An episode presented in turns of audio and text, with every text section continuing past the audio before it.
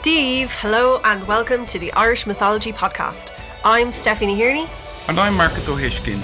So, we know that many of you are waiting for the next episode of our show on the story of the wooing of Etain. And if you missed the first part, you can catch up on all the usual podcast apps. But for now, we're taking a little break to tell you a story that's very relevant today, um, the 1st of February, and that is the story of St. Bridget. Today is known as St. Bridget's Day or La Féile Bríd or Imbolc in the pagan calendar. Now, Imbolc marks the first day of spring, and do not listen to anyone who will tell you that the first day of spring is in March. We might be in level 5 COVID lockdown until March, but winter is over, and I will not hear otherwise. I will fight anyone who says different. So, occasionally we see Irish saints or Christian figures pop up in Irish mythology, and St. Bridget is one of my favourites in that cohort of people. St. Bridget's story overlaps quite a bit with the story of a pagan goddess of the same name, and while the saint was most probably a real historical figure, much of her story is myth, and this seems like a good point to start today's story. But before we get into that, we just like to say thanks once again to all our listeners and subscribers and patrons we really appreciate it. You might want to uh, subscribe to our Patreon to help us to be able to do more with this podcast. And we'll talk about that a bit later uh, at the end of the show. But if you're not in a position to do so, that's okay. Just tell your friends or family members about it if it's something you think they may be interested in. And even sharing links to our episode on social media really helps. So thanks everybody already doing that. Now for Steffi with Bridget, goddess, druid, and saint of Imbolc.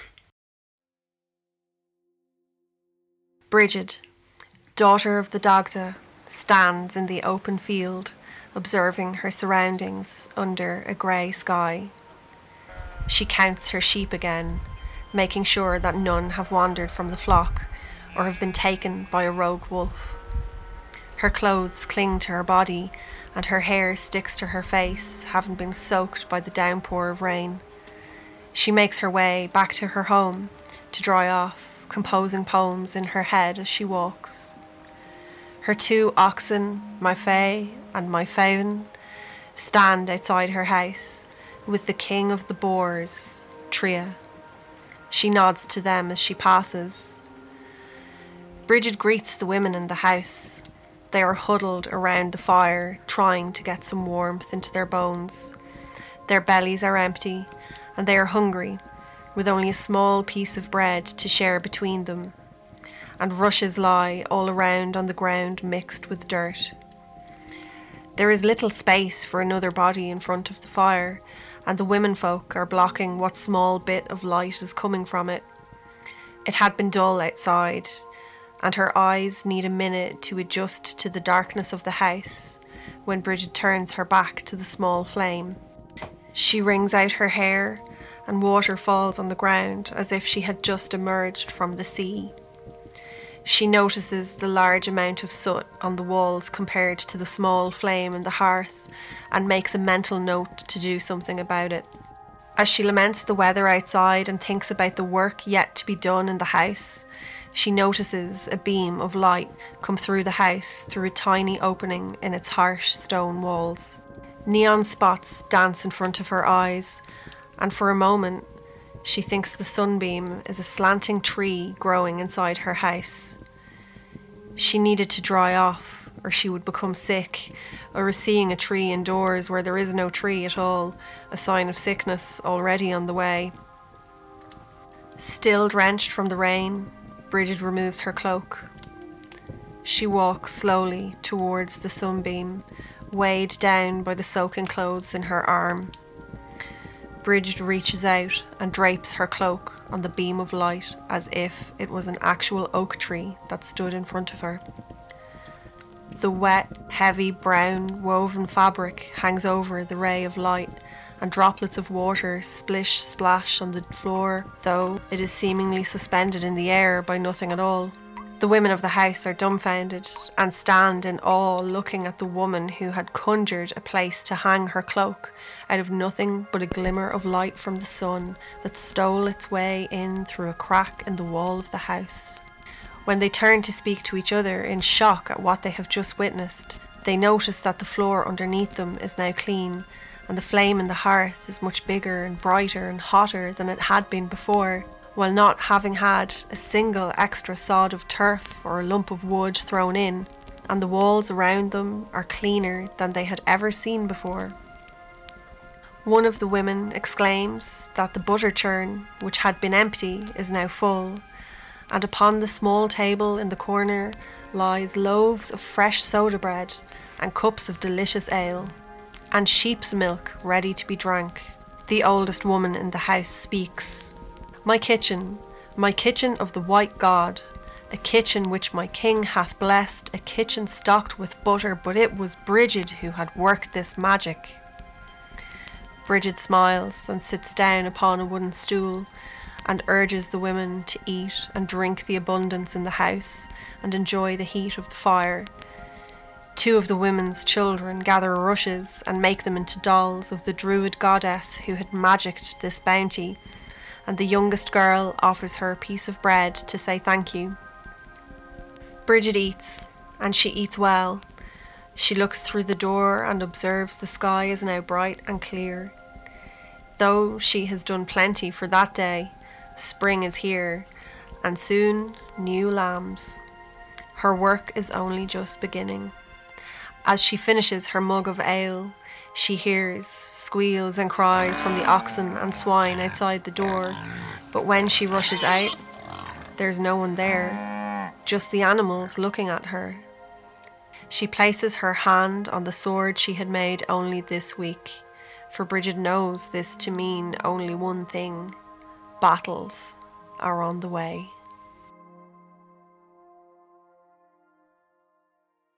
So, this story has a big element of artistic license. Um, so, a Christian monk, Cogitus, wrote about the miracle of the garment hung on the sunbeam around the year 650 CE. And there are a couple of different versions of this. In another later version, Bridget is out walking and she meets St. Brendan, and her cloak is wet and she takes it off and flings it out, and it lands on a sunbeam where it dries. It's very handy. Yeah. Uh, the other aspect of this story is Bridget making butter and ale and other food appear out of nowhere. Good person to have around. Uh, these are quite common magical acts or even miracles attributed to Bridget, and we'll come back to the dolls that feature later on. And the two oxen in this story are actually mentioned in the Lebor Gabála Érenn, or the Book of Invasions that we've mentioned in previous episodes. And in this writing, it is said that the oxen and swine are meant to represent three demonic shouts after ravaging battle uproar, wailing, and outcry. So this is really sort of this this story is really a sort of hybridized, amalgamated version of elements of the stories to do with the goddess Bridget and the Christian saint. In terms of her origins, it's said that Bridget was a member of the Tuatha, who you'll remember from the first season, and she was said to have been a daughter of the Dagda, who you know from our last episode and the one before that. Though she is not the child he conceived in that episode. And we'll return to the story in the next episode, but for the purposes of keeping track of the family tree, she's the daughter of the Dagda and she is also the half sister of Cermait, Angus, Aid, and Bodb Derg.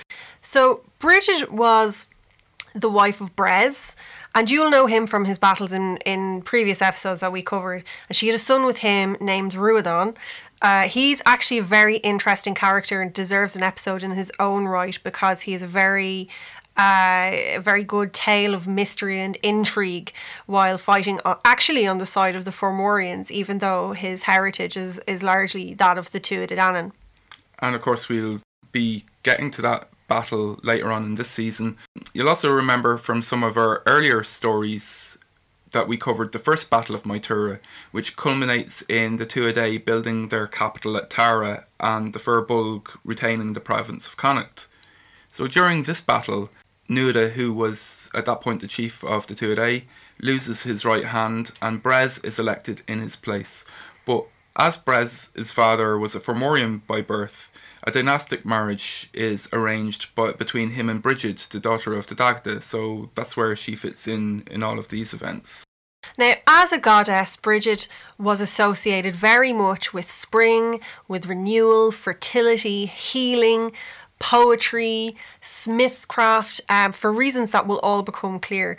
Now, according to Cormac's Glossary, which was an early dictionary of sorts, really compiled by 10th century monks, she was a goddess who was adored by poets and had two sisters, also called Bridget one of whom was a healer and one of whom was a smith. And this indicates that Bridget might have been seen as sort of a triple deity, um, and something we see that a lot in Irish mythology. We see it with, with the Morrigan as well.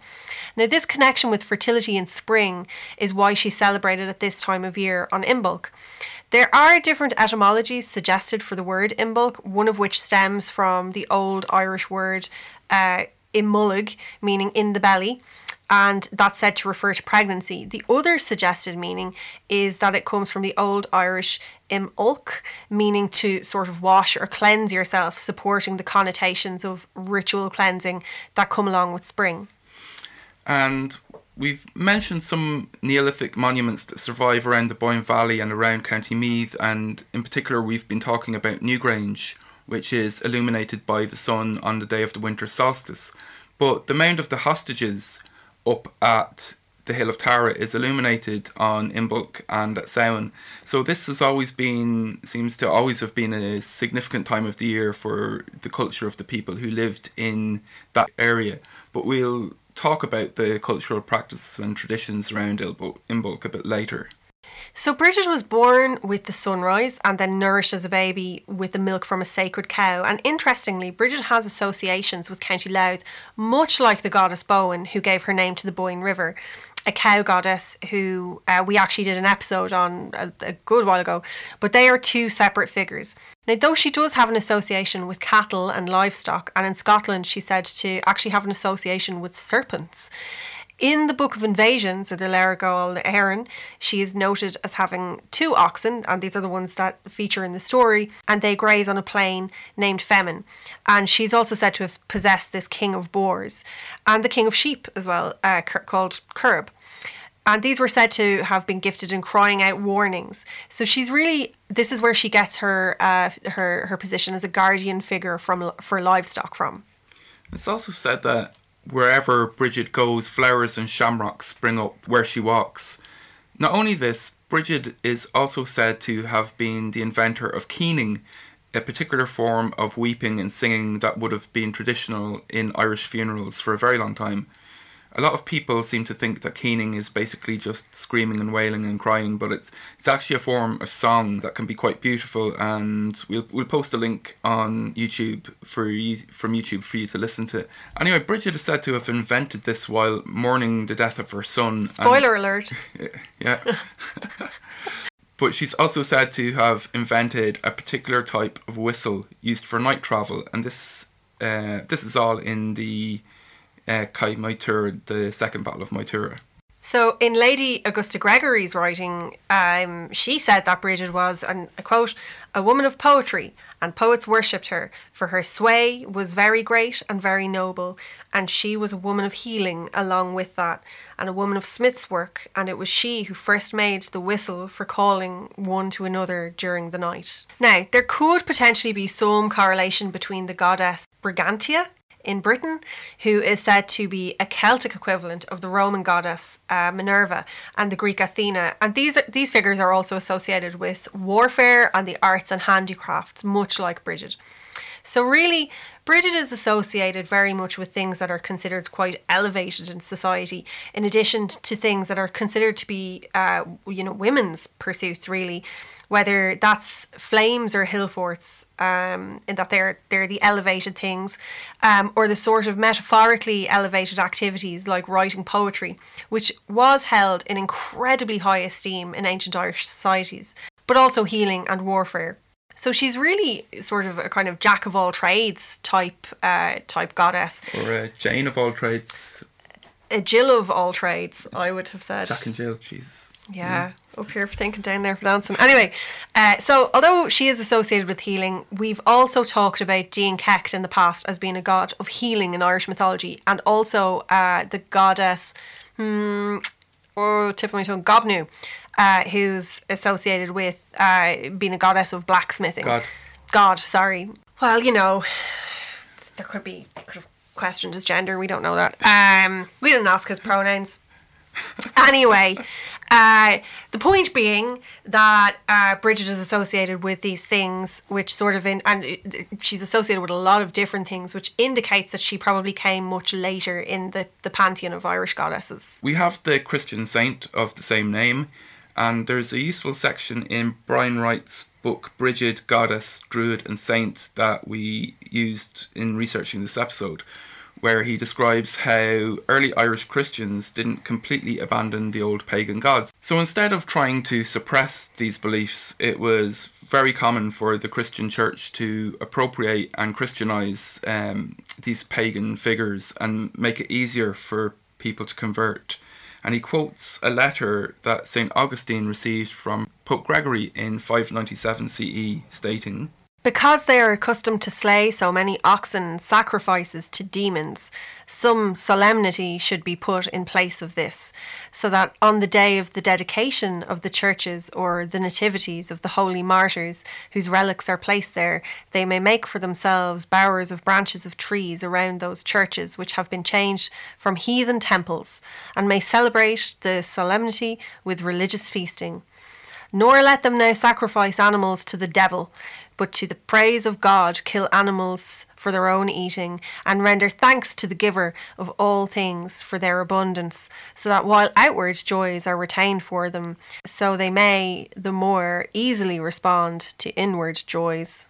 This kind of policy of cultural appropriation continued in relation to all aspects of the pagan tradition. We also see this in how Gerald de Barry wrote in Expurgito I would say expurgatio hibernico. Expurgatio Hibernico. Although any Latin experts out there, you know. Well, yeah, I was just going to say um, my uh, old Latin teacher, rest in peace, would be horrified at that pronunciation. I, I only Did did you it, do Latin in school? I did it in first year in secondary school. Yeah. So old are you?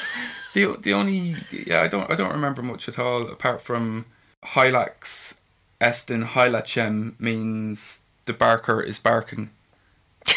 It's the only thing I really remember.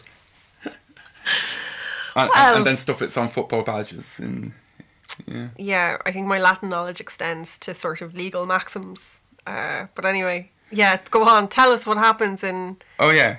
So it was it was written he wrote it in 1185 how a perpetual flame was kept for St Bridget in Kildare and this appears to be a continuation of how the goddess Bridget would have originally been venerated.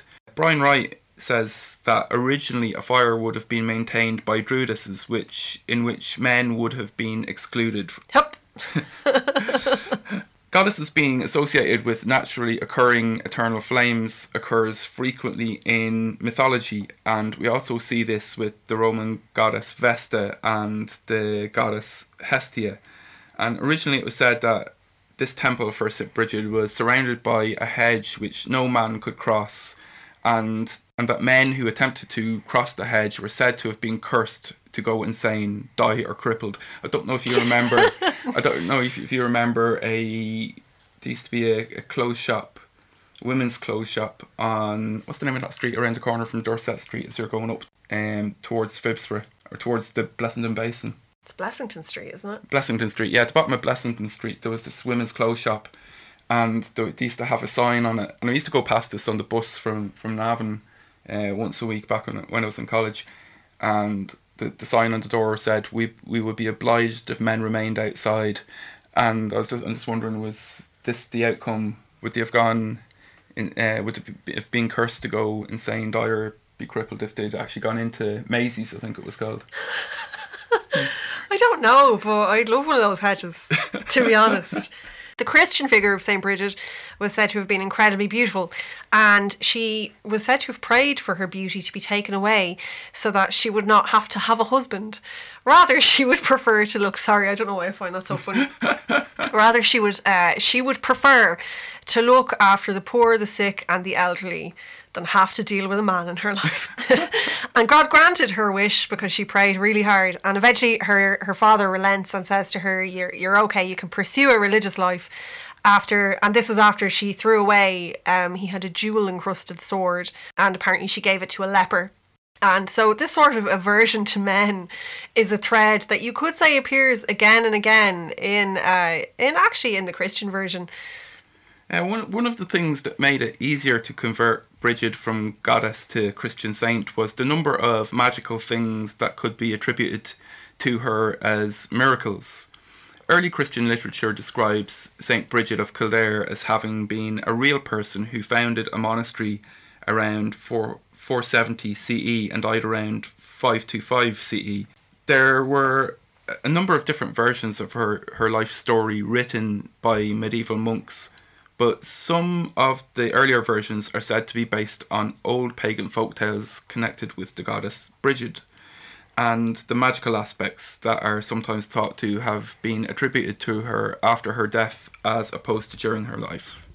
So the lines here are very, very blurred. And in one story, it is said that Dubthach, uh, chieftain of Leinster, was in his chariot with his bondmaid, uh, who is said to be the mother of Bridget, and a druid called Maihan had made a prophecy that Brushach would have a child who would be of great renown. And this is uh, in these stories you do see where they talk about um, the, the druids predicting that there would be this baby born and that she would have you know great influence on the country and so on. As Dubthach's wife was very jealous. Now in this version, actually, it's important to note that the Dagda is not listed as as her dad here. So Dubthach's wife was very very jealous and as a result, he sold Brushach to a bard who sold her to another uh, druid who brought her to a feast with the king of Connaught. And, and this druid made a prophecy that she would give birth at sunrise to a child who would be neither inside nor outside of the house. And that night, the queen gave birth, but her child died. But Brushach also gave birth to a baby with one foot inside the house and one foot outside. So I assume it was sort of, you know, on the on the threshold of the house and you know in the doorway. And when this baby was brought into the presence of the queen's baby, uh, the the dead baby returned to life. And following this, the baby was baptized Bridget.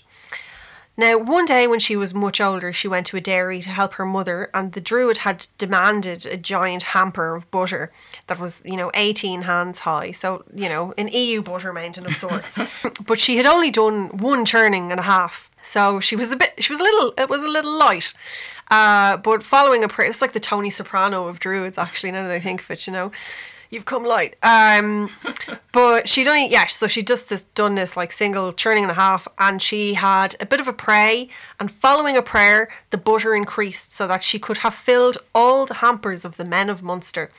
And as a result, the druid freed Bridget's mother and gave her the butter and cows, uh, which she then in turn gave away to the poor bit of a loaves and fishes element to that story. There's a there? lot. There's a lot of loaves and fishes elements to the the, the versions of uh, the Christian stories of Saint Bridget, and in Scotland.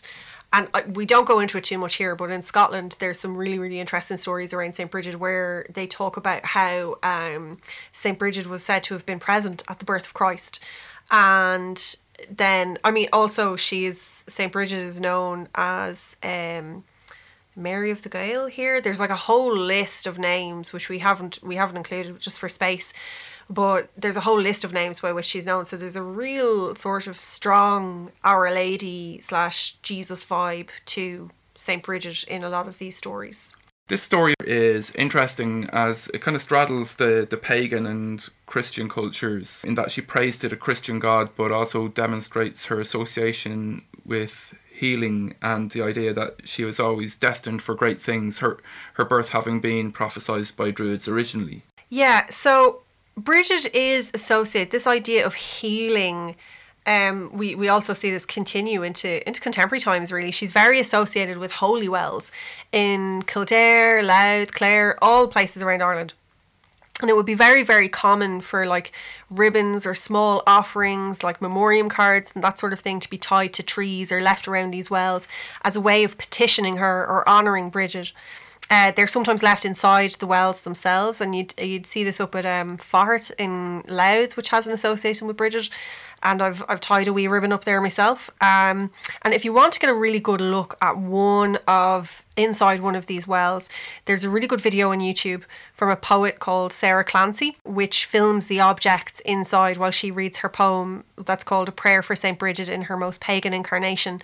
And we'll post the link to that in the show notes. But I really like the poem because it's very much it's it's very much about the essence of Saint Bridget, but it also speaks to how Saint Bridget or the goddess Bridget is very much like a woman's figure in loads of ways, and Bridget. Even as a Christian saint, saint, has never really lost the pagan associations of healing and, and sort of justice um, that that really touches uh, or that that's that's I suppose really kind of prominent in her mythology and it really touches on a lot of the horrors that women in Ireland would have faced through the years.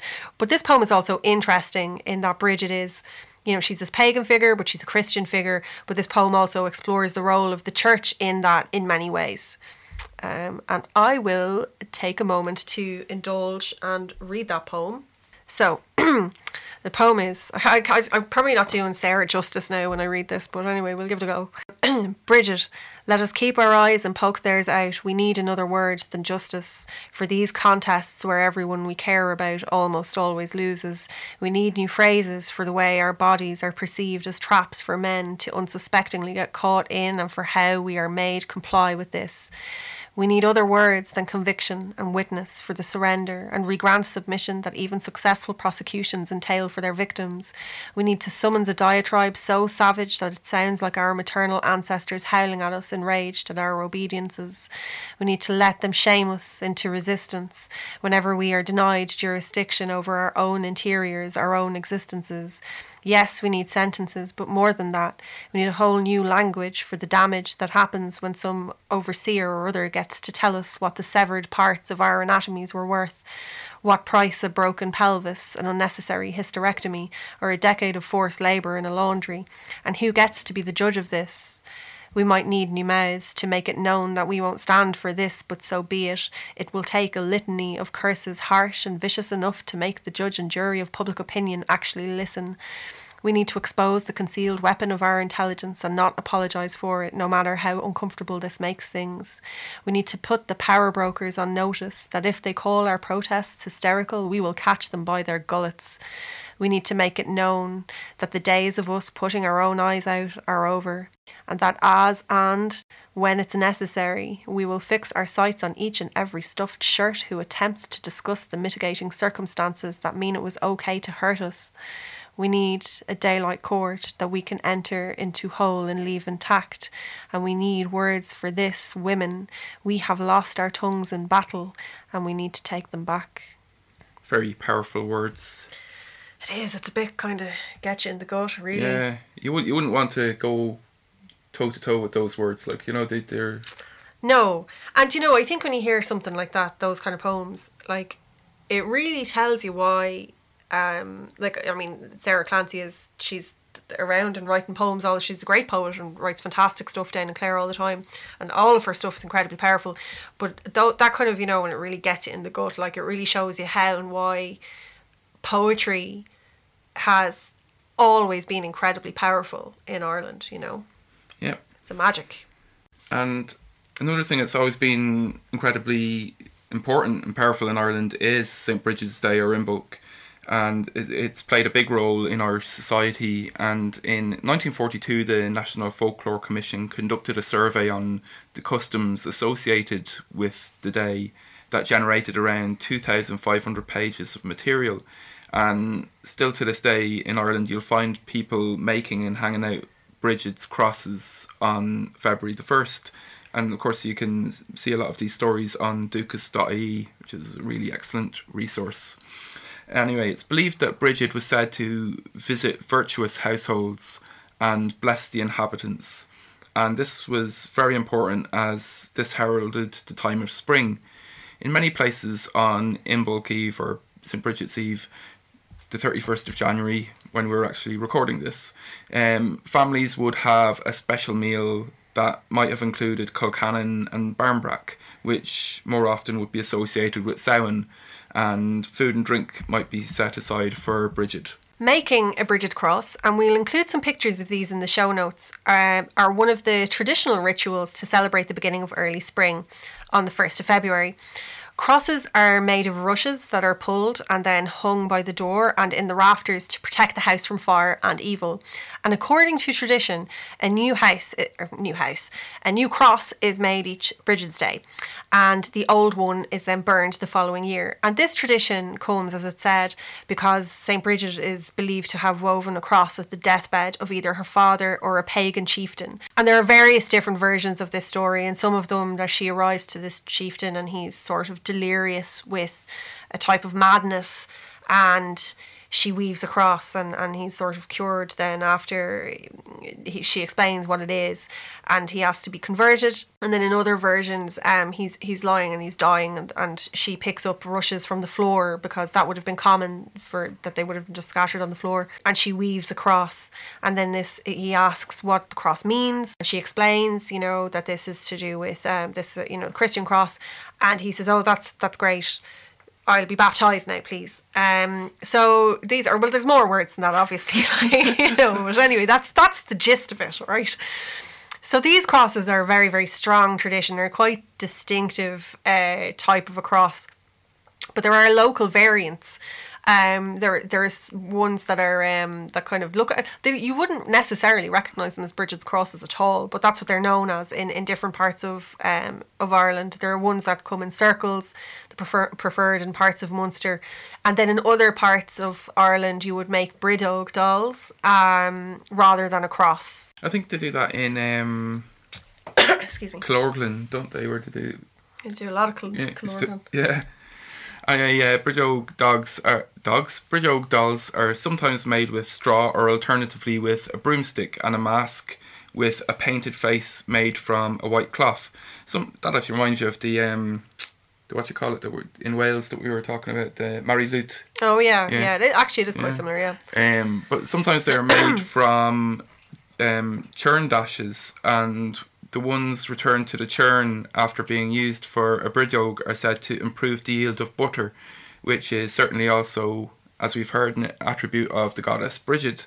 Later, uh, there have also been customs where a oak was carried around by an unmarried girl who would give a Bridget's cross to the head of the household where they visited. Um, it's kind of interesting that it's an unmarried girl because there's lots of you know things about praying for or praying for husbands and wishing for husbands in Irish mythology, but Bridget's a real single gal's gal. But anyway, um, but there are connotations in this that are similar to trick or treating or Wren's Day when some of with, with some of this stuff. And there are stories from various places like Galway and Kildare of children carrying around dolls to local houses and they would collect pennies in each of them and the doll is is representing the Bridog. And actually, I think it was the National Folklore Commission uh, this weekend had posted a picture, a very old picture of one of these groups of people going around black and white photo with a very sinister looking doll.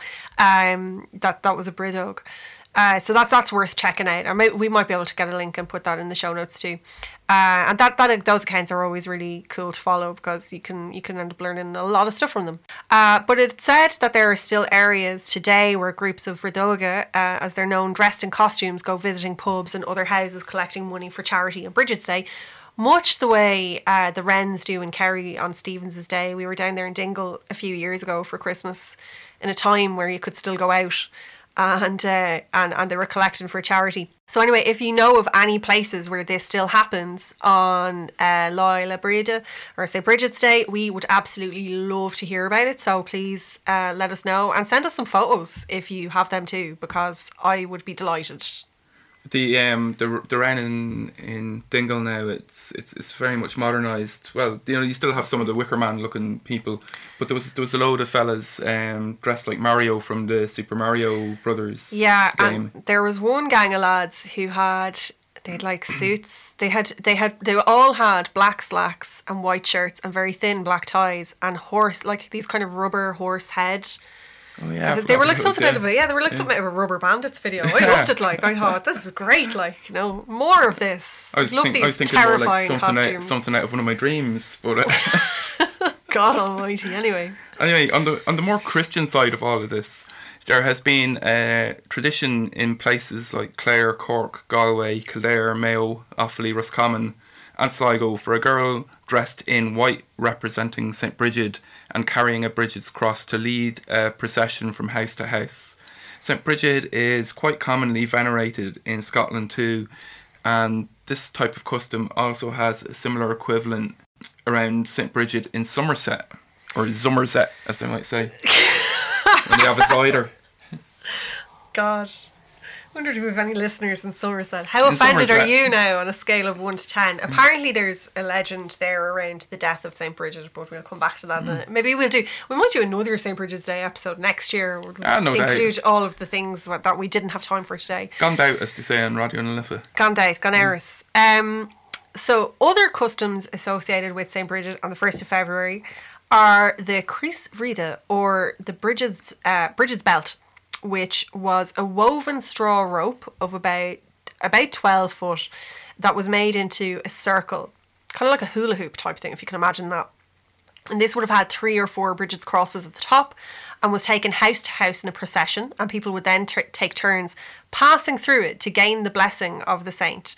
And it's interesting in all the writings where the Crios Bríde is mentioned that it seems to have been very traditional for boys to have made it and also for boys to have carried it, whereas the girls would have carried the crosses or the bridogs. And this is interesting because Bridget, in both her pagan and Christian mythological forms, as I was saying earlier, she, you know, she's very much associated with women. But it was believed that passing through the girdle, as it was known, would bring both good luck to the house and to all of its people throughout the year. Hmm. Passing through a particular item is a very common trope in mythology, and you also see this at various sites or wells where there are meant to be cures for the person if they pass through a particular thing, like a hold stone, um, a specified number of times. This isn't just partic- particular to Ireland, though, as you know, it's also known in you know many places, but in particular in England, um, or should we even say England, Cornwall. Um, the Men-an-Tol in Cornwall is a stone with a hole in it that is said to have a cure for rickets in children if they pass through it three times. And there's also a, a hold stone in Kildare Cathedral that is said to bring you good luck if you can put your arm through it and touch your opposite shoulder. And I just thought, isn't there one above in Glencolmcille? There's a hold stone there as well. That um, it's above on the walk up to the the Tubbercollinkill. It's kind of like a long stone with a, a hole in it, and supposedly, if you look through it and you're deemed worthy, you you can see heaven.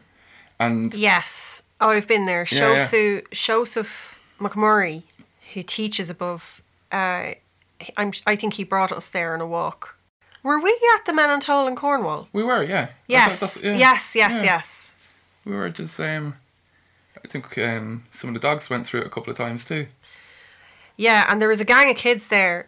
It might, I tell you, it might cure rickets, but I tell you, it doesn't cure volume in exceptionally loud English children. That's my recollection of it, anyway. But uh, Cornwall's lovely. It's a gorgeous place. Um, if you ever ever got wanted to go on holiday in a place that's dog friendly, it's real nice. They let all they let dogs in museums. Another custom associated with the day is the creation of the Bridget's cloak, or the Brat Bríde, uh, which involved women and young girls. Actually, do you know what? I just want to say I learned when I was when I was putting these notes together that the word brat, as in like a spoiled brat, actually comes from the old Irish, and it's to do with the brat means a cloak Yeah. in Irish, and um, and it would like was you know the beggar's cloak or whatever, and they would have Yeah, been known as, as brats. Yeah. Uh, there you go. was There's called that a few times myself now. there's some etymology youngster. if you're referring to people who are bold, or it's also a term in the kink community, I suppose. there you go. Old Irish features in the BDSM lexicon. Who knew? And of course, for those of you who are not Irish, bold means naughty because they don't say it elsewhere. It just It's- gets worse. it- it's, it's our own. Yeah, Yeah. yeah, it means naughty as in yeah, like that child is very naughty, not in the in the in the Bu- other sense. Buchaldana. Yeah, Buchaldana. So the creation of the Brat Bríde, uh, this involved the women and the young girls who weren't busy making the Bridget's crosses would take a piece of cloth that was unwashed and lay it outside on a windowsill or a bush um, or a hedge or whatever until the fall. Maybe the hedge that prevented men from entering. I don't know. But uh, till the following morning, or tied it to a doorknob where it be, would be touched by Bridget when she entered the house. Because the whole thing is that you know it said that Bridget comes to every house at night and and you know bestows good luck upon you. And that's why it's good to have your your gaff very very clean uh, on on the eve of St Bridget's Day. Now, sometimes garments were also cut into strips for each member of the household after they were left outside, and it was said that these were meant to be particularly good for headaches. So none of your Solpadeines or paracetamols, but you know a strip of this uh, of the the Brat Bríde. And in Kerry, a piece of fabric would be sewed into young girls' clothes, not to protect them from headaches, though, but to protect their virginity with the help of St. Bridget herself. Uh, so I don't know. I mean, you know, it's, I'm skeptical as to how it worked out, but sure, look. anyway, it depends where depends where it was sewn into the clothes, I suppose. and they were also used by midwives during childbirth, uh, where the brat might be placed on the head of a woman. And but this was something that was also done for cows if they were having problems calving. They might they might place the brat on the hindquarters of the calf. Hmm. Yeah, Anyway. fun fact. Yeah. So if you're stuck for, you know, if you're prone to headaches, uh, maybe consider next Bridget's Eve of leaving a bit of cloth outside. In other places, a silk ribbon known as the ribbon vreed would be left on the windowsill overnight, where it is said to lengthen, and then this was preserved for headaches as well. In many places, it was also used as a divination tool, whereby if it was lengthened, then it was said to be a sign of good luck, and it was measured before and after by marking a whitewashed wall. Cures for headaches actually are a common theme with St. Bridget, and it is said that a frost gathered on St. Bridget's Day would be a useful cure for a headache. Unfortunately, I don't think we're going to have any. I think it's going to lash. Yeah, because we're actually recording this on St. Bridget's Eve. And also, I suppose, just to be a buzzkill, but I know, maybe some of the scientists out there who are listening will say that actually, where cloth does expand, it could also be because of the damp, as opposed to St. Bridget. But I don't know, I, I like to believe in a bit of magic, so, you know, who knows. Uh, but in, in Ireland, anyway, it is still considered lucky to move into a house on the 1st of February because Bridget really has kind of a lot of associations around the home. And it was very common for couples to try and marry before Bridget's Day so that they could move into their house on the 1st of February.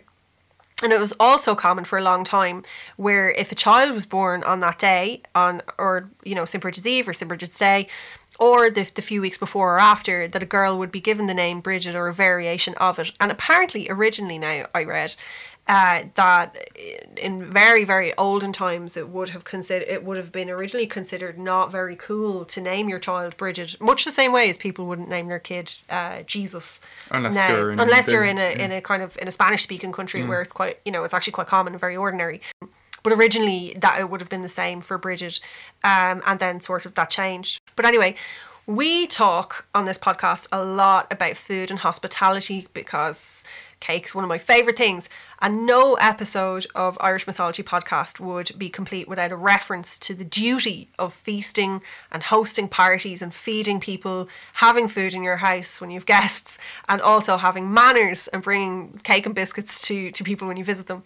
But dairy products are quite associated with St. Bridget, and as we mentioned earlier, she's strongly associated with increasing stocks of ale and dairy and bread and so on.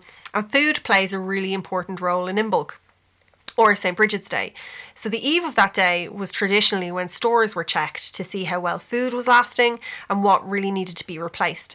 And houses, and particularly kitchens, were carefully cleaned in preparation for St. Bridget, who was said to come through the house, and then pieces of cake or bread and food were left out either in the kitchen or on the windowsill for her. And in Donegal, it was traditional to leave out a bowl of porridge for St. Bridget. Yeah, she wouldn't have been the patron saint of the lactose intolerant anyway. Oh God. oh jeez. so it was it was common to bake soda bread or an oatmeal loaf uh, or other items for the saint, and these pieces that were left out for her were said to have the power of curing ailments. Fodder was often left out for her cows too, in a, si- a similar way to how it would be traditional for kids to leave out a bit of carrot for Rudolph on Christmas Eve.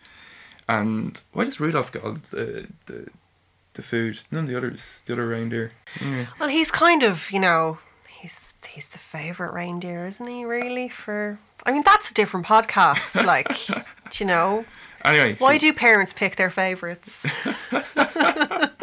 Anyway, it was accepted in some places that the food would be taken away by a poor person, um, calling back the association of Bridget with being charitable. And some communities felt that the Bridget's Eve dinner was almost as important as Christmas, so poor families would be given a bit extra by their neighbours. And housewives would prepare by putting aside an extra bit of milk for the 10 days beforehand to churn into butter, which was then um, given out as well. I really like that butter features so heavily in this, given that actual butter is one of my favorite things. None of this like nonsense imposter spread. Like, just give me actual butter, you know?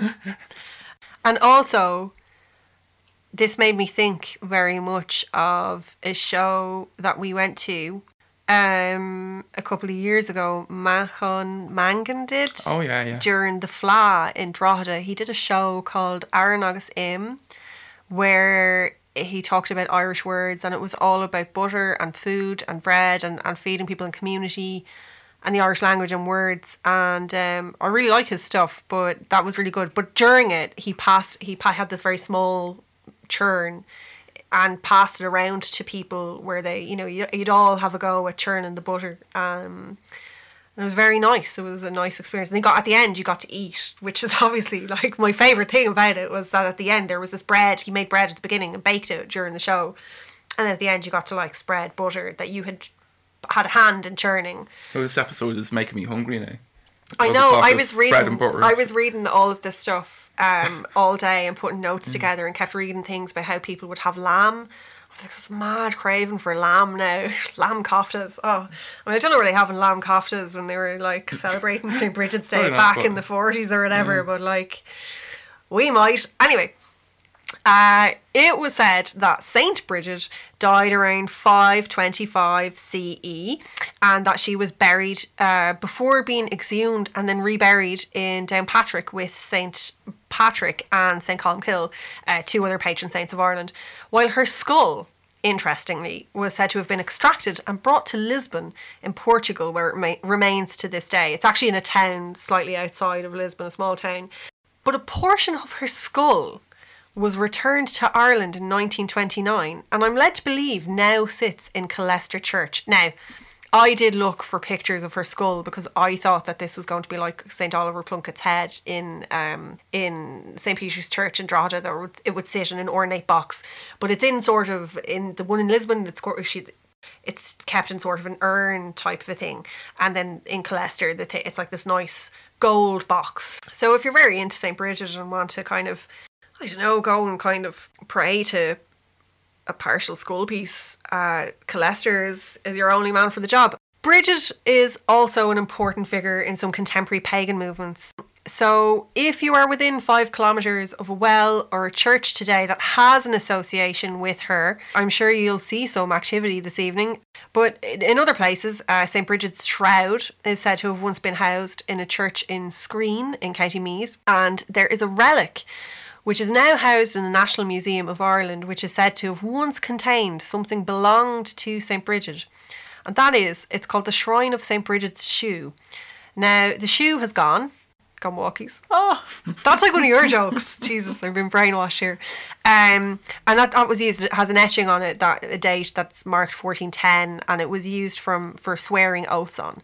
Uh, Faughart in County Louth is uh, we mentioned this earlier, and there's a ruined church there with a, with a stone on the back of it, which is said to have been where Saint Bridget was placed immediately after birth. And you know now, I can't remember which old king is meant to have been buried in Faughart, but there's a grave there. Oh, uh, your man, um, um, Edward Bruce. yes, Scottish lad, uh, Robert the Bruce's brother. yes, Yeah. or son. Brother. I think. Brother. I think his brother. Yeah. Yeah, he's buried there. Yeah. So and his actually his grave is marked, so you can go and have a look at that. I mean, it's you know it's an interesting place. Anytime I've ever been there, it's been a lash and rain.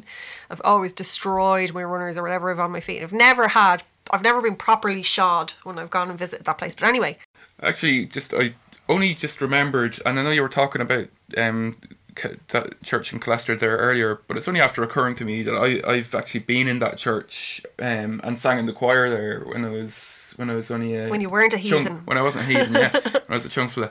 Um, you did, did not did- burst into flames. No, we, we did a um it was something where a few different choirs were got together and we were up there for the week practicing for it you know Well, there you go. it's great gas because Meath beat Dublin in the Leinster final as well so we were all slagging the Leicester boys That's a cool story. Will Yeah. you tell it again? Jeez. anyway there's an awful lot to say on Bridget as a Christian saint or goddess that we could actually do a whole mini series on that's about all we have time for today but just just a very brief mention of what the rest of the year weather-wise might hold in store because if it's said to be if it's raining on Bridget's day then an Chailleach who's like this hag who goes who is the hag of winter um is asleep and she's not collecting firewood so therefore the weather is going to pick up pretty soon so looking good so far that an Chailleach is asleep and we're going to have a nice spring and summer but sure And call you. an Chailleach If you've been enjoying the show so far, you might consider becoming a patron. The Irish Mythology podcast will always be free to listen to on the usual podcast platforms, but it's not free to make. And someday we might even have a Patreon edition where we don't have Mark's childhood memories included in our episodes. Your financial support can help us keep making it and continue to invest in things like additional recording equipment because we need another new mic, uh, books for research, and down the line, the ambitious one paying actors and crew to make full cast productions of the sagas you love. and if you love them enough go on become a patron yeah, uh, there's a range of benefits at different price tiers, and from just three euro a month, you can get early access to each episode, story scripts, and enhanced show notes. While from five euro a month, you can get access to bonus episodes. So go and have a look at patreon.com forward slash Irish Mythology Podcast. And you can find us on Twitter at Irish Mythology P, on Facebook, um, Irish Mythology Podcast, on Instagram at Irish Mythology, and on the World Wide Web at irishmythologypodcast.ie. And if you're listening on Apple Podcasts or another platform that includes ratings and you like the show, do us a favour, give us a five star rating, maybe write a review, and it helps us reach a wider audience. So, Slán libh. Yep, thanks very much. And if you want to honour St. Bridget today or the goddess Bridget, you know what you have to do. Run the Hoover round, have a nice clean house, then enjoy yourself with a nice pot of tea and a piece of cake. Slán libh, August Bannock Galera. We'll see you next time on Irish Mythology Podcast. You have been listening to the Irish Mythology Podcast. Written, presented, and produced by Marcus O'Hitchkin and Stephanie. Well done. Now to warrior.